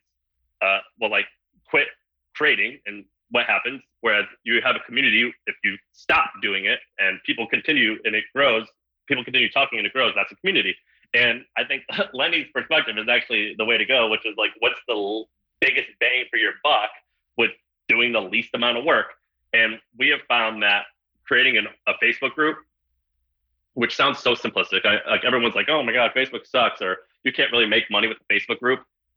I've been proven wrong just like so much with this. And our Facebook group is like probably one of the most valuable things that our company owns and has made the most money. And I think is like the coolest thing. People start stuff together, they get to know each other. It's pretty sick. And having a Facebook group uh, is like a proper community, even though it is on Facebook. Uh, but it's been shocking at how awesome that is and how beneficial to our company and to our readers it's been. Yeah, I think just to build on what, what Sam said, I mean, it's interesting because when I started Stratechery, I thought that the community would be a super important aspect too. And I do still have a forum. It's, it's, I mean, it's, it, it's decently active. Uh, but at the end of the day, I decided for me, for Stratechery, this value proposition was actually about the writing. Like that's what you're paying for. I took off everything from the sell page. Like it, it's very clear what you're paying for is you're getting something four days a week. But to Sam's point, that's not the right answer for everyone. And I think this goes to the same idea that there's going to be different mediums, there's going to be different channels. Now, Twitter is doing their super follower thing that could potentially tie into this sort of stuff. I think the the again, this goes back to where the, the getting stuck on newsletters is is like getting stuck on a a a, a tactic, right? And it goes back to following a creator, and that creator could be the centerpiece for a community, like a totem around which a community forms. And then you can monetize the community. Or it could be just someone like me is very prolific and they actually all they do is newsletters. Like that's fine too. Or it could be someone again, podcasts or, or a club, you know, clubhouse says they want to start monetizing creators. I, I think the the the key takeaway is that individuals can build direct to consumer businesses and the way in which they do that and the way in which they monetize can be quite varied. I mean, there's people in this room, some who are advertising based. Like email is phenomenal for advertising, and I, I think that, like, I mean, uh, I love again, I, I love Substack, but I think there's there's going to be other services that that offer free options that include advertising. It just makes sense. And I think getting too constrained on just because I I came along and I did text newsletters doesn't mean that text newsletters is the only way to do this. There's there's tons and tons of ways to do this. The real change is people subscribing to an individual, and and the way that manifests itself can can manifest in all sorts of ways. Can I, I, I agree. With, I agree with everything you just said, Ben. The the one downside of email, and as somebody who's been doing it for a very long time, there are some technical limitations, as we know. They're like, yeah, I mean, it is primarily text. Obviously, you can put images, you can put you know gifs in, but there, you know, video doesn't work in there. You, dynamic email doesn't really work still as a thing, or at least it doesn't work on most clients. The the one there is still benefit in the end to kind of a even if, whether it be mobile or web. That there are things that as journalists, as a content creator, you can do on the web that you still can't do as well in email, and and there it's just a limitation that still exists. Oh, Dan, I completely agree. And honestly, I think I, one of the frustrations I have with the whole newsletter movement and particularly when they cite me, is I don't even think of myself as a newsletter writer. To, to me, I created a website. And I think Jessica and the information, and we started about the same time. I think we had a similar mindset. Like this is a publication that is first and foremost on the web, and users can choose to receive that publication in a way that makes sense to them. A way that makes sense to a lot of people is to receive it via email. But again, to me, this is where getting walked on, and it's weird. I'm like, oh, I'm the first newsletter writer. It's like, it's weird because I never consider myself a newsletter writer, number one. Number two, I'm definitely not the first. Like Wall Street's been doing this for ages. It's just much more expensive. But but like the uh I think that getting walked into a newsletter, it has to be email, is again, it's it's too narrow of an understanding of what this sort of opportunity yeah. is. I mean, Ben, I, I think you totally agree. I mean, I think of, email as our push notification before we had an app, which, you know, now we have an app too. too. But I this little bit back now, but I, I think ARIX just, you know, we've had a Slack channel for like four or five years. We used to do conference calls on one eight hundred, you know, free conference call. Um, and I think our experience is like those we do those in part because they're incredible editorial channels for our reporters to learn and source. Um, and and I think you know do probably affect some loyalty on the margin, but we've found its growth is live or die by the content. And so I I do worry. I think people who are starting newsletters, you know, we run an accelerator for newsletter writers, um, or for people, I should say, building publications on the internet that often involve email. And it's amazing. Like they all want, come to us and want the playbook. Like, look, I launched my Slack channel and I did, did this and I did that. And I think more often than not, the successful ones, like one of those other things just turned out to be right for them. But like first and foremost, you know, just focusing on the content, I think, I think is really important. Judd, I know you had a comment. I'd love to get you in on that. Yeah. Yeah, I mean, I, I, talked to, I was fortunate enough to talk to Ben right when I was launching my newsletter in, in 2018, and he gave me a lot of the same advice that he's giving uh, this room now, and it, it was all right. Uh, and and and I think thinking of a newsletter really as a publication that exists on the web, and and that and the publication on the web helps you grow your audience is very key. Uh, one of the things I actually have done over the last year, I, I did it on a lark uh, because it was just a gut feeling I had was when the pandemic started, I took down my paywall. So I kept everything the same, but I just started sending all of my emails to all of my audience, whether they were paid or not. And it actually hasn't had any negative impact on my business. In fact, it improved my business a lot. No one seemed to care. Um, so I don't know if the paywall for some types of content is really what's motivating people. Um, the one other thing I would just say, um, and, and not to contradict Ben because I think he has really good advice on this, but I write four newsletters a week, and it's very it's it's just it's hard and and can be exhausted. So I know that I could not actually. I would like to maybe do a podcast or do something else, but I know like I'm done my Monday through Thursday newsletters for this week, but I really got to start thinking about next week so that next week's newsletters are good. I don't have time to do a podcast. So I would just encourage people who are starting, do what you can, but just make sure whatever you do is good and don't spread yourself too thin, especially if it's just you and you're just starting out doing it. Yeah, I, that's you're exactly right, Judd. And I think this is something when I started Stratechery, I had six ways I was going to monetize. It's like podcast advertising, website advertising, subscriptions, blah, blah, blah. And one of the most important things I did was within a few months, I simplified that all down to no, it's going to be subscriptions and that's it. And everything that I did was just very focused on just that.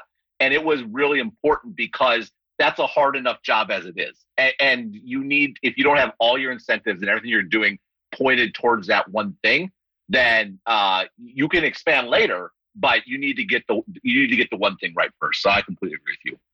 So yeah, I would love to ask a little bit more about uh, what happens next with the business models here. You know, Sam, maybe you could talk a little bit about your experience selling the hustle to HubSpot, how that went, and do you expect there to be more of like a roll up of newsletters, or is it going to be media companies that do this? Is it going to be you know SaaS companies and and, and traditional businesses that want like a better like content arm and see it as like a, a great lead gen instead of maybe sponsoring and paying for ads on these newsletters they just own one uh, would love to hear your thoughts there yeah i think there's you, you, it's a big question. I'll try to break down. I think that our our uh, strategy from day one was to build up this huge audience, make profits through advertising, use those profits to create more stuff that was not advertising related, and then eventually launch really expensive stuff. Uh, that's a was a super vague plan, but that was the plan, and we were just hoping to figure it out along the way. And HubSpot bought us because they're like, well, we already have this like really fancy and lovely software. Uh, you have this big audience base.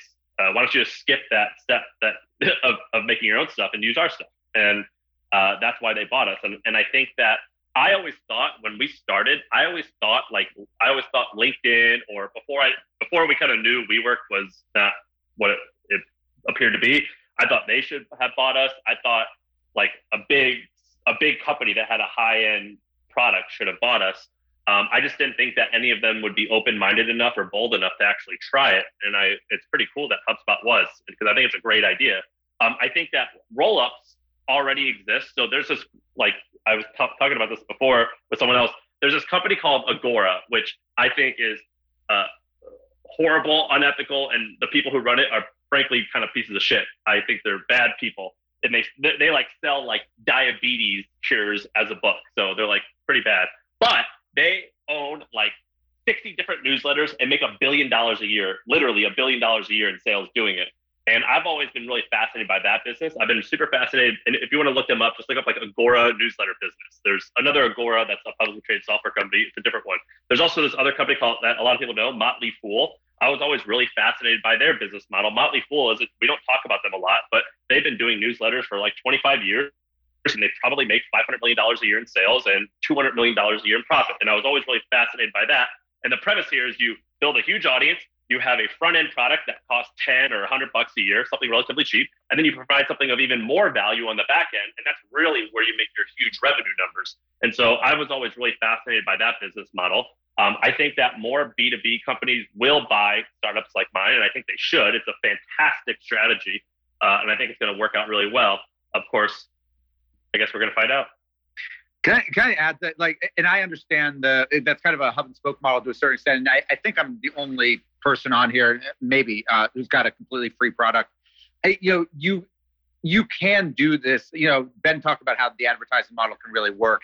You can make a good deal of money and a lot of profit on on a pure advertising basis. I mean, you can you can be a paid one and you can do very well. You can have a free one and have better content behind it, and that can work as well the reality is though if you put your best content up front and you give you know at least in the news business which is what i'm in and i view it a little different than the quote content business if you give readers actual news each day and something they can't see somewhere else or at least a different spin on something they can't see anywhere else advertisers will pay to be there because they know that people are going to open it on a regular basis and you can absolutely make a very good business off of it and I, i'd argue i guess at least at Axios so far that's been our you know the, the majority of our business yeah, and I think that there's a tons of ways to get done. Axios is badass. I love you guys. I, Dan, I read you all the time. I think you're the, you're the best. Um, I think that there's a ton of ways to do it. I don't think that advertising is necessarily worse than subscription. I don't think subscription is better. I don't think any of that. I just think that it's what type of lifestyle do you want to have? What type of like you sounds like you prefer free. That's cool. Uh, I think that there's totally room for it.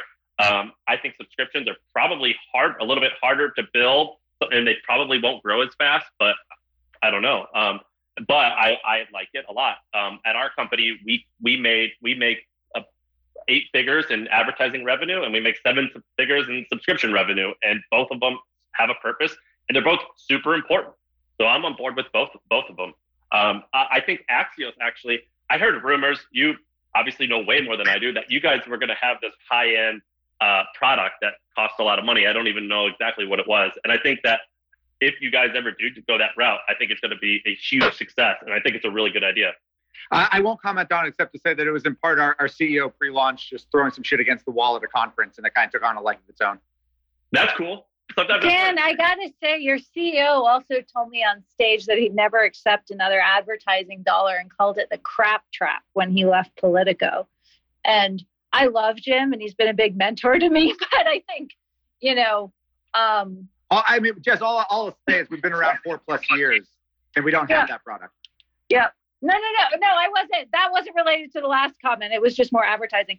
I mean, I think. Look, I, I've obviously preached subscription. Um, very very deeply. I and I but you know we're we're doing more in advertising and sponsorship of the information as well. And so I I totally think multiple revenue streams work. One thing though, I think we have to be careful when we look as Axios as a model for the industry right now because the you know through through the smart business acumen of, of the team, like Axios is in a sort of the type of advertisers who are attracted to the platform, maybe less entirely your content, Dan, but there are a lot of brands, particularly tech brands right now, that are spending huge sums of money on influencing Washington. And so, you know, I feel like every time I go to Axios, I'm reminded that Amazon wanted the $15 minimum wage. So, anyway, I think like there are bright spots in the ad market right now. And I think, actually one of the surprises of the pandemic might be the resilience of, of online advertising, especially for some publishers. But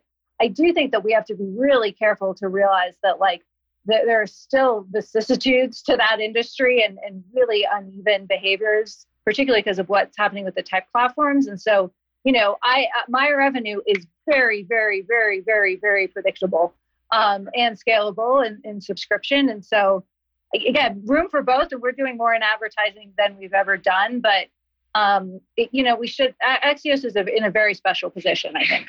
So I want to ask I Nathan mean, about Sam. The, here, hold on a second. I want to ask Nathan right. about this for a second. Uh, Nathan uh, is uh, incredible author with uh, with Every, which really pioneered this like multi newsletter bundle and a cool payment scheme for like how to divide revenue amongst those different writers. Because uh, I think that that's a, a, really exciting way for you know, newsletters to maybe scale without changing their personality. Or instead of having to hire people to work with you, you sort of create a collective alongside you. Nathan, maybe you could tell us a little bit about how that your bundle works and, and and you know what you think of that that means or the opportunities for others to maybe take that path to monetization. Yeah, totally. Thank you for inviting me up. By the way, I'm huge fans of everyone that's here. And my apologies for my. I don't know if you can hear. I'm kind of congested.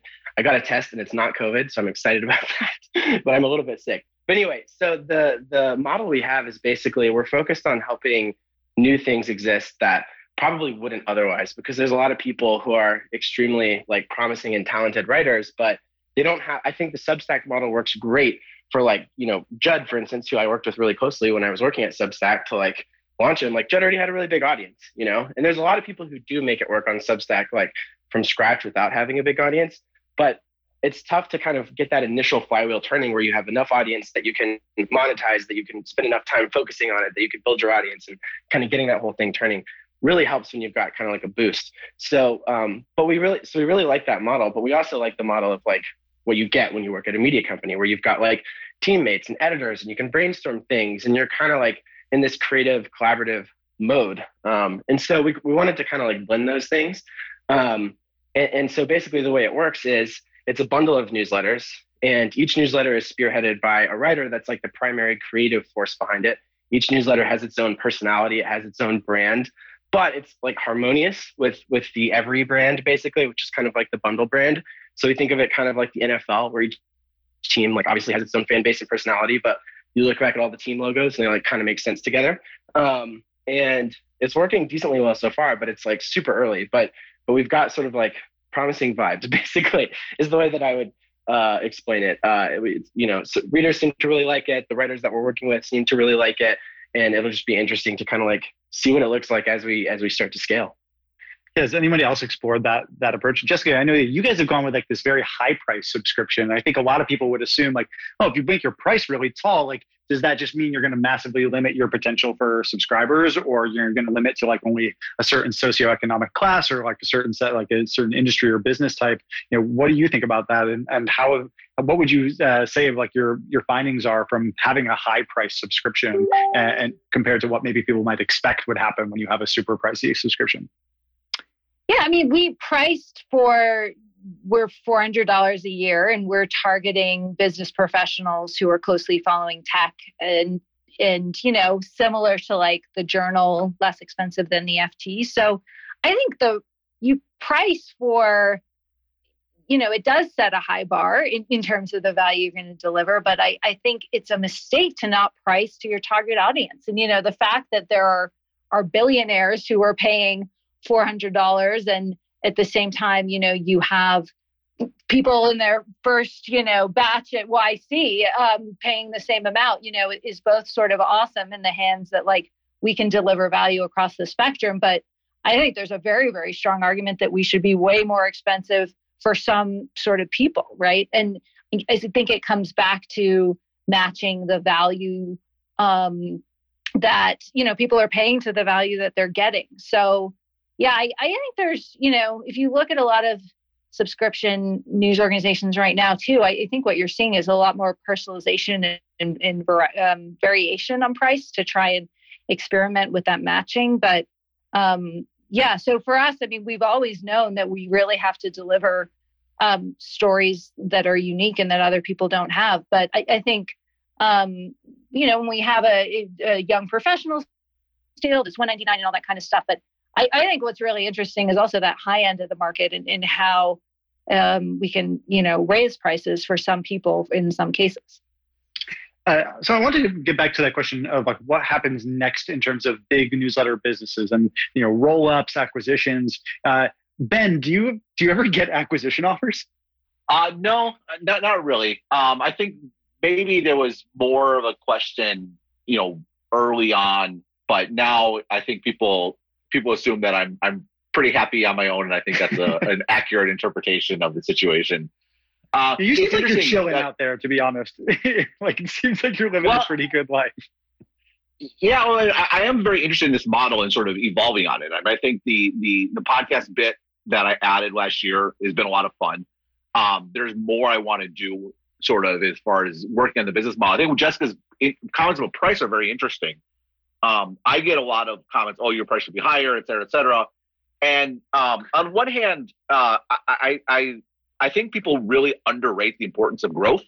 Uh, growth, like growth, will make you a lot more money in the long run if it's recurring revenue than a, a price increase will. And I think you know really thinking through that is is is important. Um, number two, though, uh, I think figuring out a way to charge some people more is uh, is a better way forward. And so like like I did the thing with dithering where now some people are paying me fifty dollars a month instead of ten previously. Uh, that's it, part of it's just experimentation, figuring out what would work or what wouldn't. But I think if, if there's a way to sort of sustainably differentiate or your pricing is important. But the key thing, the limiting factor is my time, right? It's how how much can I produce? And there's something so powerful about you do one thing and it doesn't scale at all on the front end, but it scales infinitely on the back end. And yes, billionaires pay the same price as a student. And and but that's really cool. Like that that that's super powerful and something that's sort of very unique. And I, I think is at the core of, of what makes this all work. I yeah, I am fascinated more... to see if like that whale, like if that whale dynamic is going to come to to newsletters. That you know we see this in social gaming uh, and some other industries, like you know front front row tickets to bands and meet and greets rather than just getting like concert tickets or paying you know to listen to music.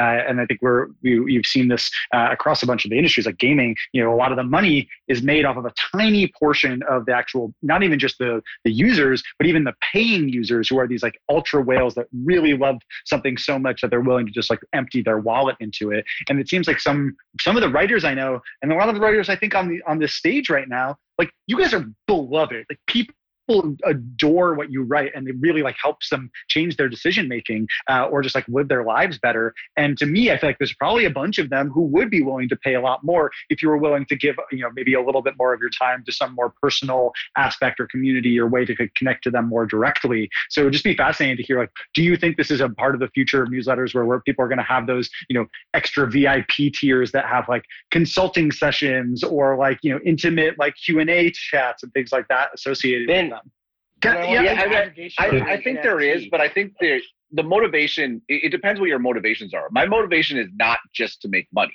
In fact, that was never. You know, it sounds cliche, but that was really never my primary motivation. I wanted to make as much money as I've been making at Microsoft, and that would be sufficient, and I could do what I wanted to do. And I think there's, you know, I'm very gratified at whatever sort of reach and influence Stratechery has in the tech industry.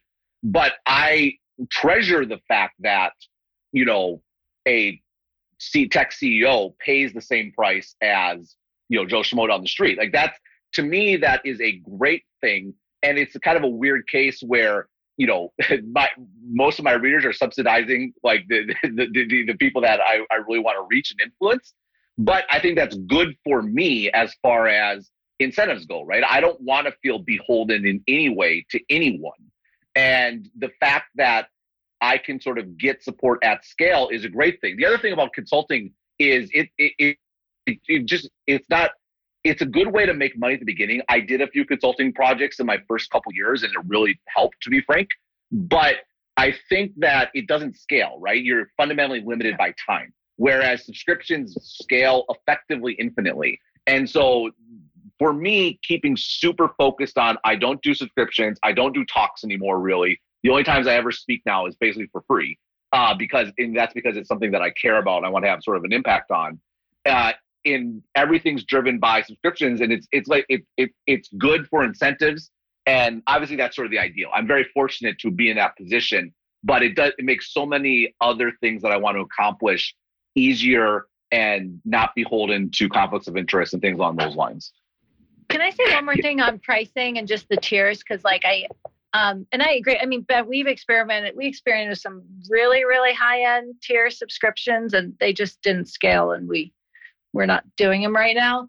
I, I just am always curious why we think that like the news and information economy like is somehow divorced from this like price equals value equation. And I'm not talking about like news that's in public service or news that you know relates to health or any, any of that stuff but i i think and, and i realize like I, I sort of agree too that people underestimate growth and that you should optimize that. I, I just worry that, you know, journalism in particular as an institution is going to be weaker if we set expectations around how much it's worth, right? And um, yeah, so it's just like kind of uh, the thought I continue to chew on. Like, you know, you would never, in, so many other aspects of our lives, like you'd never expect, you know, a steak at a fancy restaurant for the price of a McDonald's burger again, if you take out a segment of information that I think is clearly in the, for the public good, right? There's other types of information that I think you know we should be more open to the fact that like they can scale and that like the value that we put into them as news organizations and the value that people get out of them should at some point you know it's healthy for that to translate into the price Jessica, I, I, I know that I, I, think that like it sounds like I've disagreed with you a lot. I 100% agree with you on this topic. I completely agree with you. I think it's crazy that anyone would criticize you or anyone else for charging for this stuff and for charging a lot of money for it. Um, I think it's like nuts when you think about it from the restaurant perspective of like, wait, so this staff, we just made all this stuff, we've dedicated all this time, we bought all this stuff, and you want it for free? I completely agree. I think more people, particularly, I think creators content writers, news people, whatever you want to call like this entire umbrella. The, these this type of personality historically is very bashful and not good at charging a lot of money for stuff, and I 100% think they should. I've ran a bunch of tests with pricing across my business and a few other things where we've charged up for $99 and then $199 and then $299 and then $499. And we actually had the same about a conversion rate. The conversion rate was quite similar amongst those. And the NPS actually went higher with price. And I know hmm. that like there's a lot of people who say, um, well, news should be free, this and that. And yeah, it should sometimes. I mean, I get it. That's cool. But also like you gotta get paid. How are you gonna pay these people? How are you gonna like we're dedicating our lives to this? You gotta you gotta make some money. You, but I, I guess this is the part where I'm supposed to take the other side of this, and I will. Like, it, by the way, I, I don't I object to subscription publications and paywalls, et cetera. It's not for me. I, I don't object to it. But yeah, I am in the information wants to be free. The, the the answer to the stake is if you could put a good ad and print it onto the steak, yeah, then the steak could be free. And if someone had to stare at it for five minutes, yeah. I mean, I mean, yeah, but, but also no, but like you put an ad on that steak, you're going to get enough to cover the ketchup. Like, I mean, I just I don't. Not, but that's, that's, not necessarily true. Well, like, it's not I, true if you're Dan Primack or Mike Allen. Um, or or any of our other 20 newsletters. Uh, all, all I and look, we have we have a we have a pretty good sales team. I, I guess the it, partially though, though depends, I think, if you're a newsletter writer and whether you're at an organization like the Information or Axios or, Dan, or Independent. Dan, what's your, your biggest goal advertiser? Who's the who's biggest my advertiser? biggest advertiser? No, well, the Axios. What is it? I mean, you know what the big. I mean, I mean, they're they're a big. I mean, you know, or just name uh, one. Name a big one. I don't know. Facebook certainly... historically has been a big one. Just brought Amazon up. Lately, they've been big. So not like, on my newsletter though. I think that like so what happens, and, and I'm not I'm not trying to be presumptuous and act act like I, I'm trying to get you to step into this trap. If you go and shit on your biggest advertiser the day they advertise with you, what happens? Nothing. Now, I, again, I know in my Nothing. list, I'm like, oh, you, you're, I'm getting you. I, I, I genuinely want to know. I'll, I'll, say it in two parts. As part of the organization, nothing. Uh, there's there's there's nothing. The only thing that will happen potentially is that if uh, I'll give you an example. This is actually more true on my podcast than on the newsletter because it doesn't really come up in the newsletter very often. Uh, I've had uh, both Amazon and Facebook have been uh, advertisers on the podcast. I will say the agreement we have isn't that we can't talk about them. We certainly can. There is an agreement that if we're going to focus an entire show about them positively or negatively, we pull that ad for the day, just if for no other reason, because it it, it creates for listeners a bizarre conflict, right? We we're very complimentary, or we're shitting on Facebook for 20 minutes, and then there's a 30 second ad for Facebook. It, it just looks weird. It, it feels weird. But from an editorial independence perspective, nothing. And I can tell you, I've been doing this for a long time, and I have shat on what have been advertisers prior and past. I've never had an organization say we are no longer advertising with them with him because of something he wrote, so long as it's fair. I mean, if, if it's ad hominem Yeah, but there's then that of course, so but we don't do long that. Like, doesn't it suck? And look, I I I I, I think advertising serves a purpose. I'm like I said, we make money from it, but it still sucks that one of your coworkers, your sales team, went out and sold that ad, and they're making money on quotas, and you just go out and shit on this person, which I totally endorse. Like, speak the truth. But it does suck that like it's not like a this isn't like a perfect world. It's like oh, the reader gets what they want. I get what they I get to print what I want.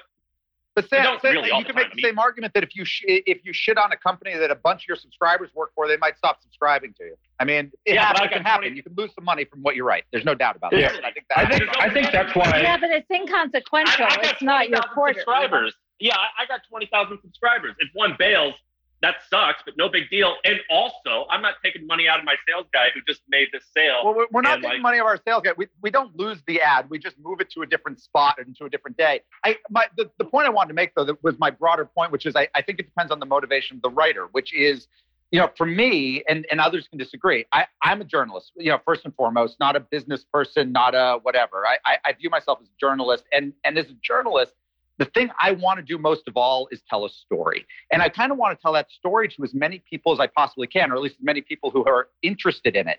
And I don't particularly want to put a limit on that based on who can afford to hear the story.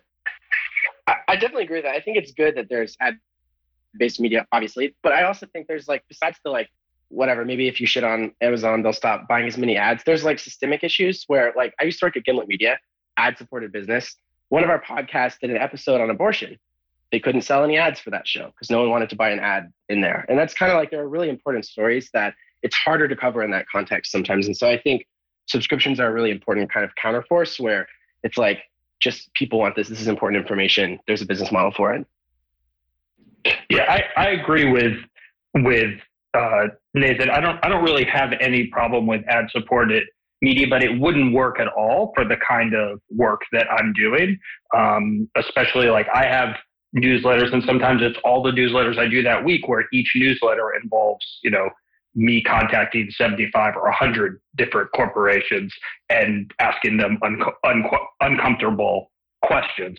You know, and it's also the other reason why one, I don't want to have, um, you know, big um, donors or big subscribers at any high level where any individual person is going to, you know, have a material impact on how much revenue I'm bringing in. Because I think once that happens, just for me personally, you're gonna naturally not want to disrupt that relationship. So I haven't so much had people like want to do acquisitions or, or things like that. I've had a little bit of interest, but not so much. But I have had people, since a lot of the work that I'm doing is, you know, public interest oriented, who might want to donate money to to the work.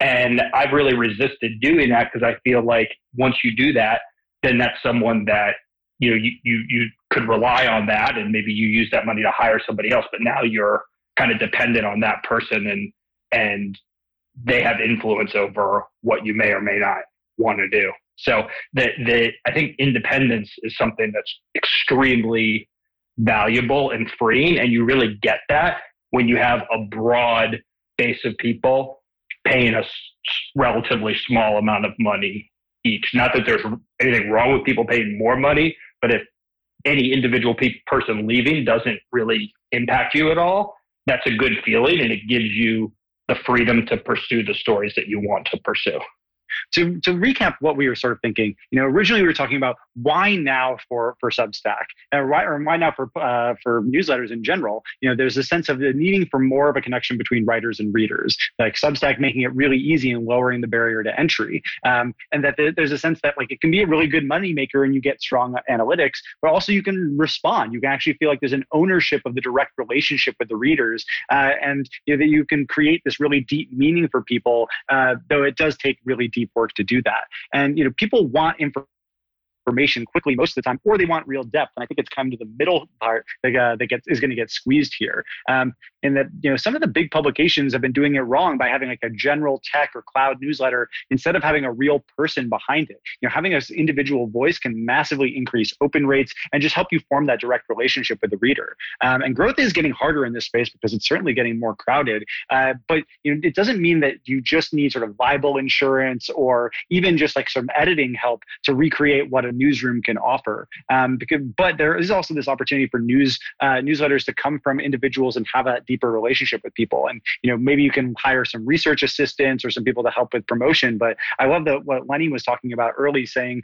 that you know, as much time as you can pour into like growth hacking and promotion, the more time of that you just actually pour into writing better stories, uh, you end up having a lot more success there. Um, and then you know, one one worry though for newsrooms is that they may lose some of their like better gray or like veteran talent, uh, and that could mean a loss of mentorship to younger journalists who so who might not have the opportunity or the built-in audience to go out and become a solopreneur uh, newsletter writer. Um, we talked a little bit about subjectivity and how that's changing, and that you know objectivity, which is really the the, you know, the purview of these uh, traditional outlets, uh, is being somewhat shifted because now you can you can rely on the individual because you know them personally. It's not a brand; it's an individual that you think that they they really want to earn your trust, and you know their personal expertise, and maybe that the, the, the faith in, uh, in either just being accurate doesn't mean you have to be objective anymore. And it can instead move from uh, relying on these overseers or these editors to your individual relationship with those writers.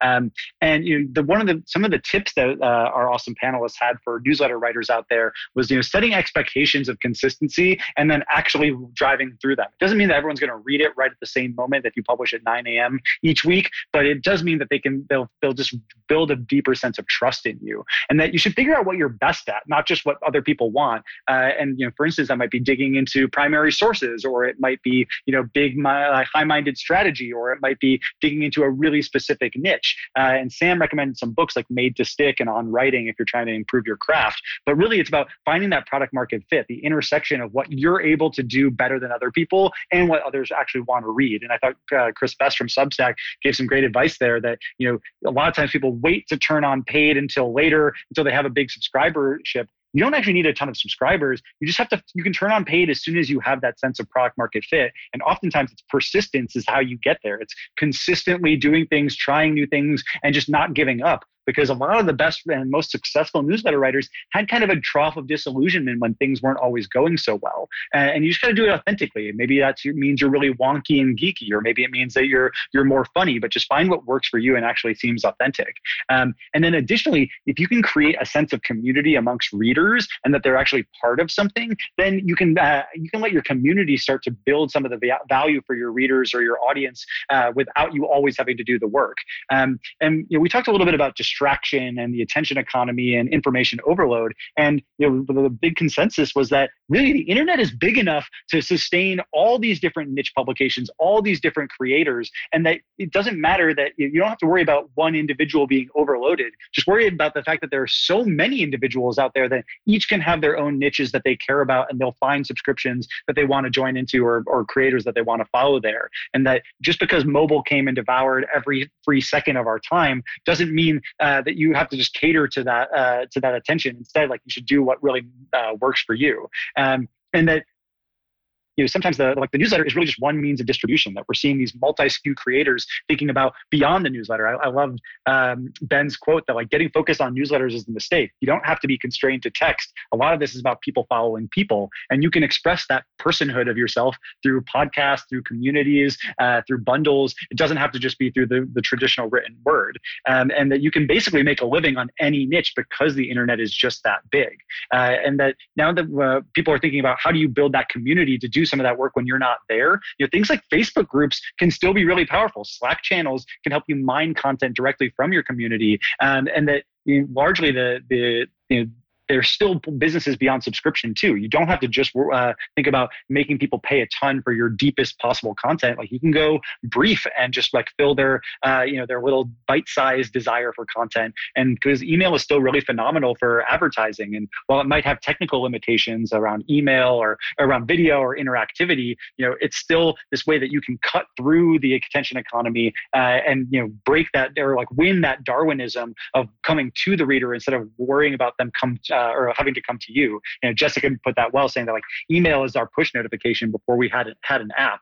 Uh, that said, like don't spread your too thin yourself too thin across all these monetization models. That if you can stick with a few that really work for you, you're going to have a better luck, and you're not going to be as confused uh, and you know moving with your head on a swivel trying to do too much at once. Uh, but and the growth can often make you a lot more money than a pricing increase. But still, there's probably a lot of room for more like VIP experiences. It's just a matter of who you want to reach. You know, sometimes you might want the the you know the richest people in the world to still be able to pay a low price just so you get more of them because that's who you want to influence. Or alternatively you might want to charge those people more so that you can charge some people nothing or keep it free to keep that democratized access and to allow people who don't have any money to be able to still uh, learn from you and figure out what matters to you or what matters to them from your content.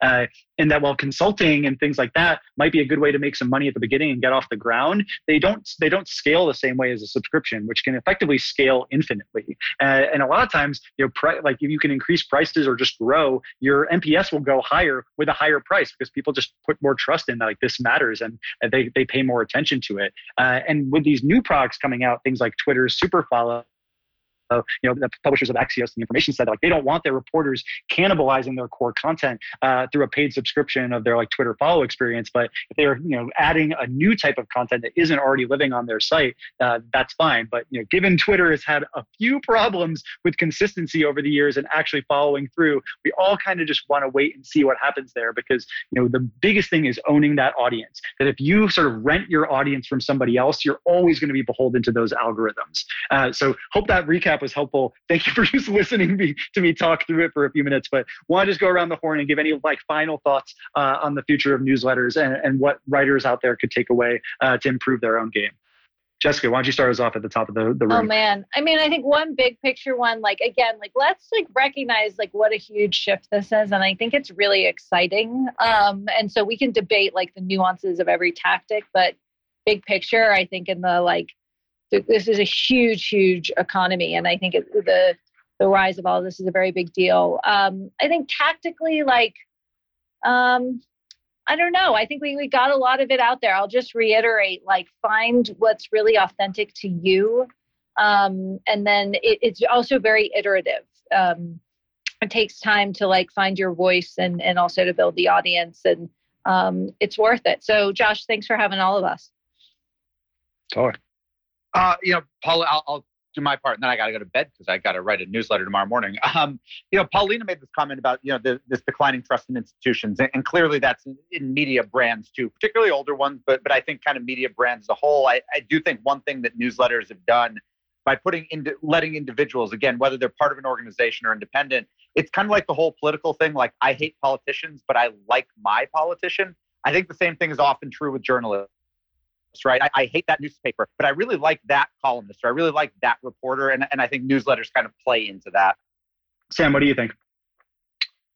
Uh, anyone who wants to start a newsletter, uh, do it. Um, don't let this whole idea of saturation hold you back. It's going to suck for your first year or two, but just do it every day, a whole bunch, and uh, hopefully you'll get better and better. Um, if you want to become a great writer, my or a better writer, in my opinion, just print out stuff, books, scripts, blog posts that you love, copy them word for word by hand, and just do it for about six months, and, and you'll improve. Judd, what about you? Any final words? Yeah, I, just going back to something that that uh, a point that was made earlier is that you know this isn't for everyone. You know, some people, uh, as far as going off on your own to start a newsletter, so, some people really matches their personality. Some people it doesn't. But I would say for everyone, one of the lessons uh, that you can take away from this is it's really important to the extent you can, whether you are working in a larger organization or just doing this as, as a as, a as a side project or not, to figure out a way to own your own audience.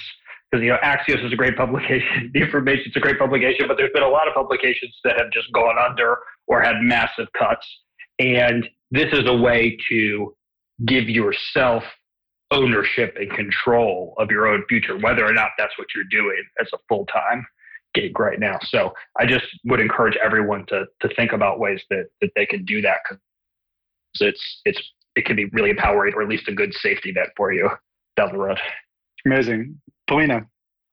Yeah, I want to um, reiterate what Judd just said. I think as someone fresh out of uh, corporate media, um, I think that there's this illusion for a lot of writers that working at a place like Fortune, Forbes, anywhere um, that's bigger and uh, you feel a sense of security and safety, that's actually largely an illusion because we've all seen our coworkers get laid off. We've all seen the cycles that media goes through. And I think that you actually should ask anybody in this in this group in this room should ask themselves the question where does my money come from? Because if it's one single source and that source goes away there goes your entire income stream. So i was actually very pleasantly surprised to find out that as an independent writer you can diversify your revenue and that you can make money from subscriptions from advertising from licensing from freelancing from syndications. Like there's so many ways. If one of those dries up it, it, doesn't mean that your whole income stream goes away. So um, just ask yourself, where does my money come from, and is my is my job really that safe? Awesome, uh, Nathan. Yeah, I think echoing what a lot of people said about how hard it is when you're first getting started, and and yet how rewarding it can be. One thing that has helped me the most is having a great partner to write with, and I think it's really important that it's like just basically the managing your own psychology part of it. It's very easy to just get distracted and focus on like talking about what everyone is talking about right now and to like lose sight of what actually motivates you personally and what your curiosity is kind of leading you to. And I, I just find that when you're writing for your friends who who like care about you, um, it's it's a lot more rewarding and fun and, and sustainable, frankly, than like when you're kind of trying to make a number go up.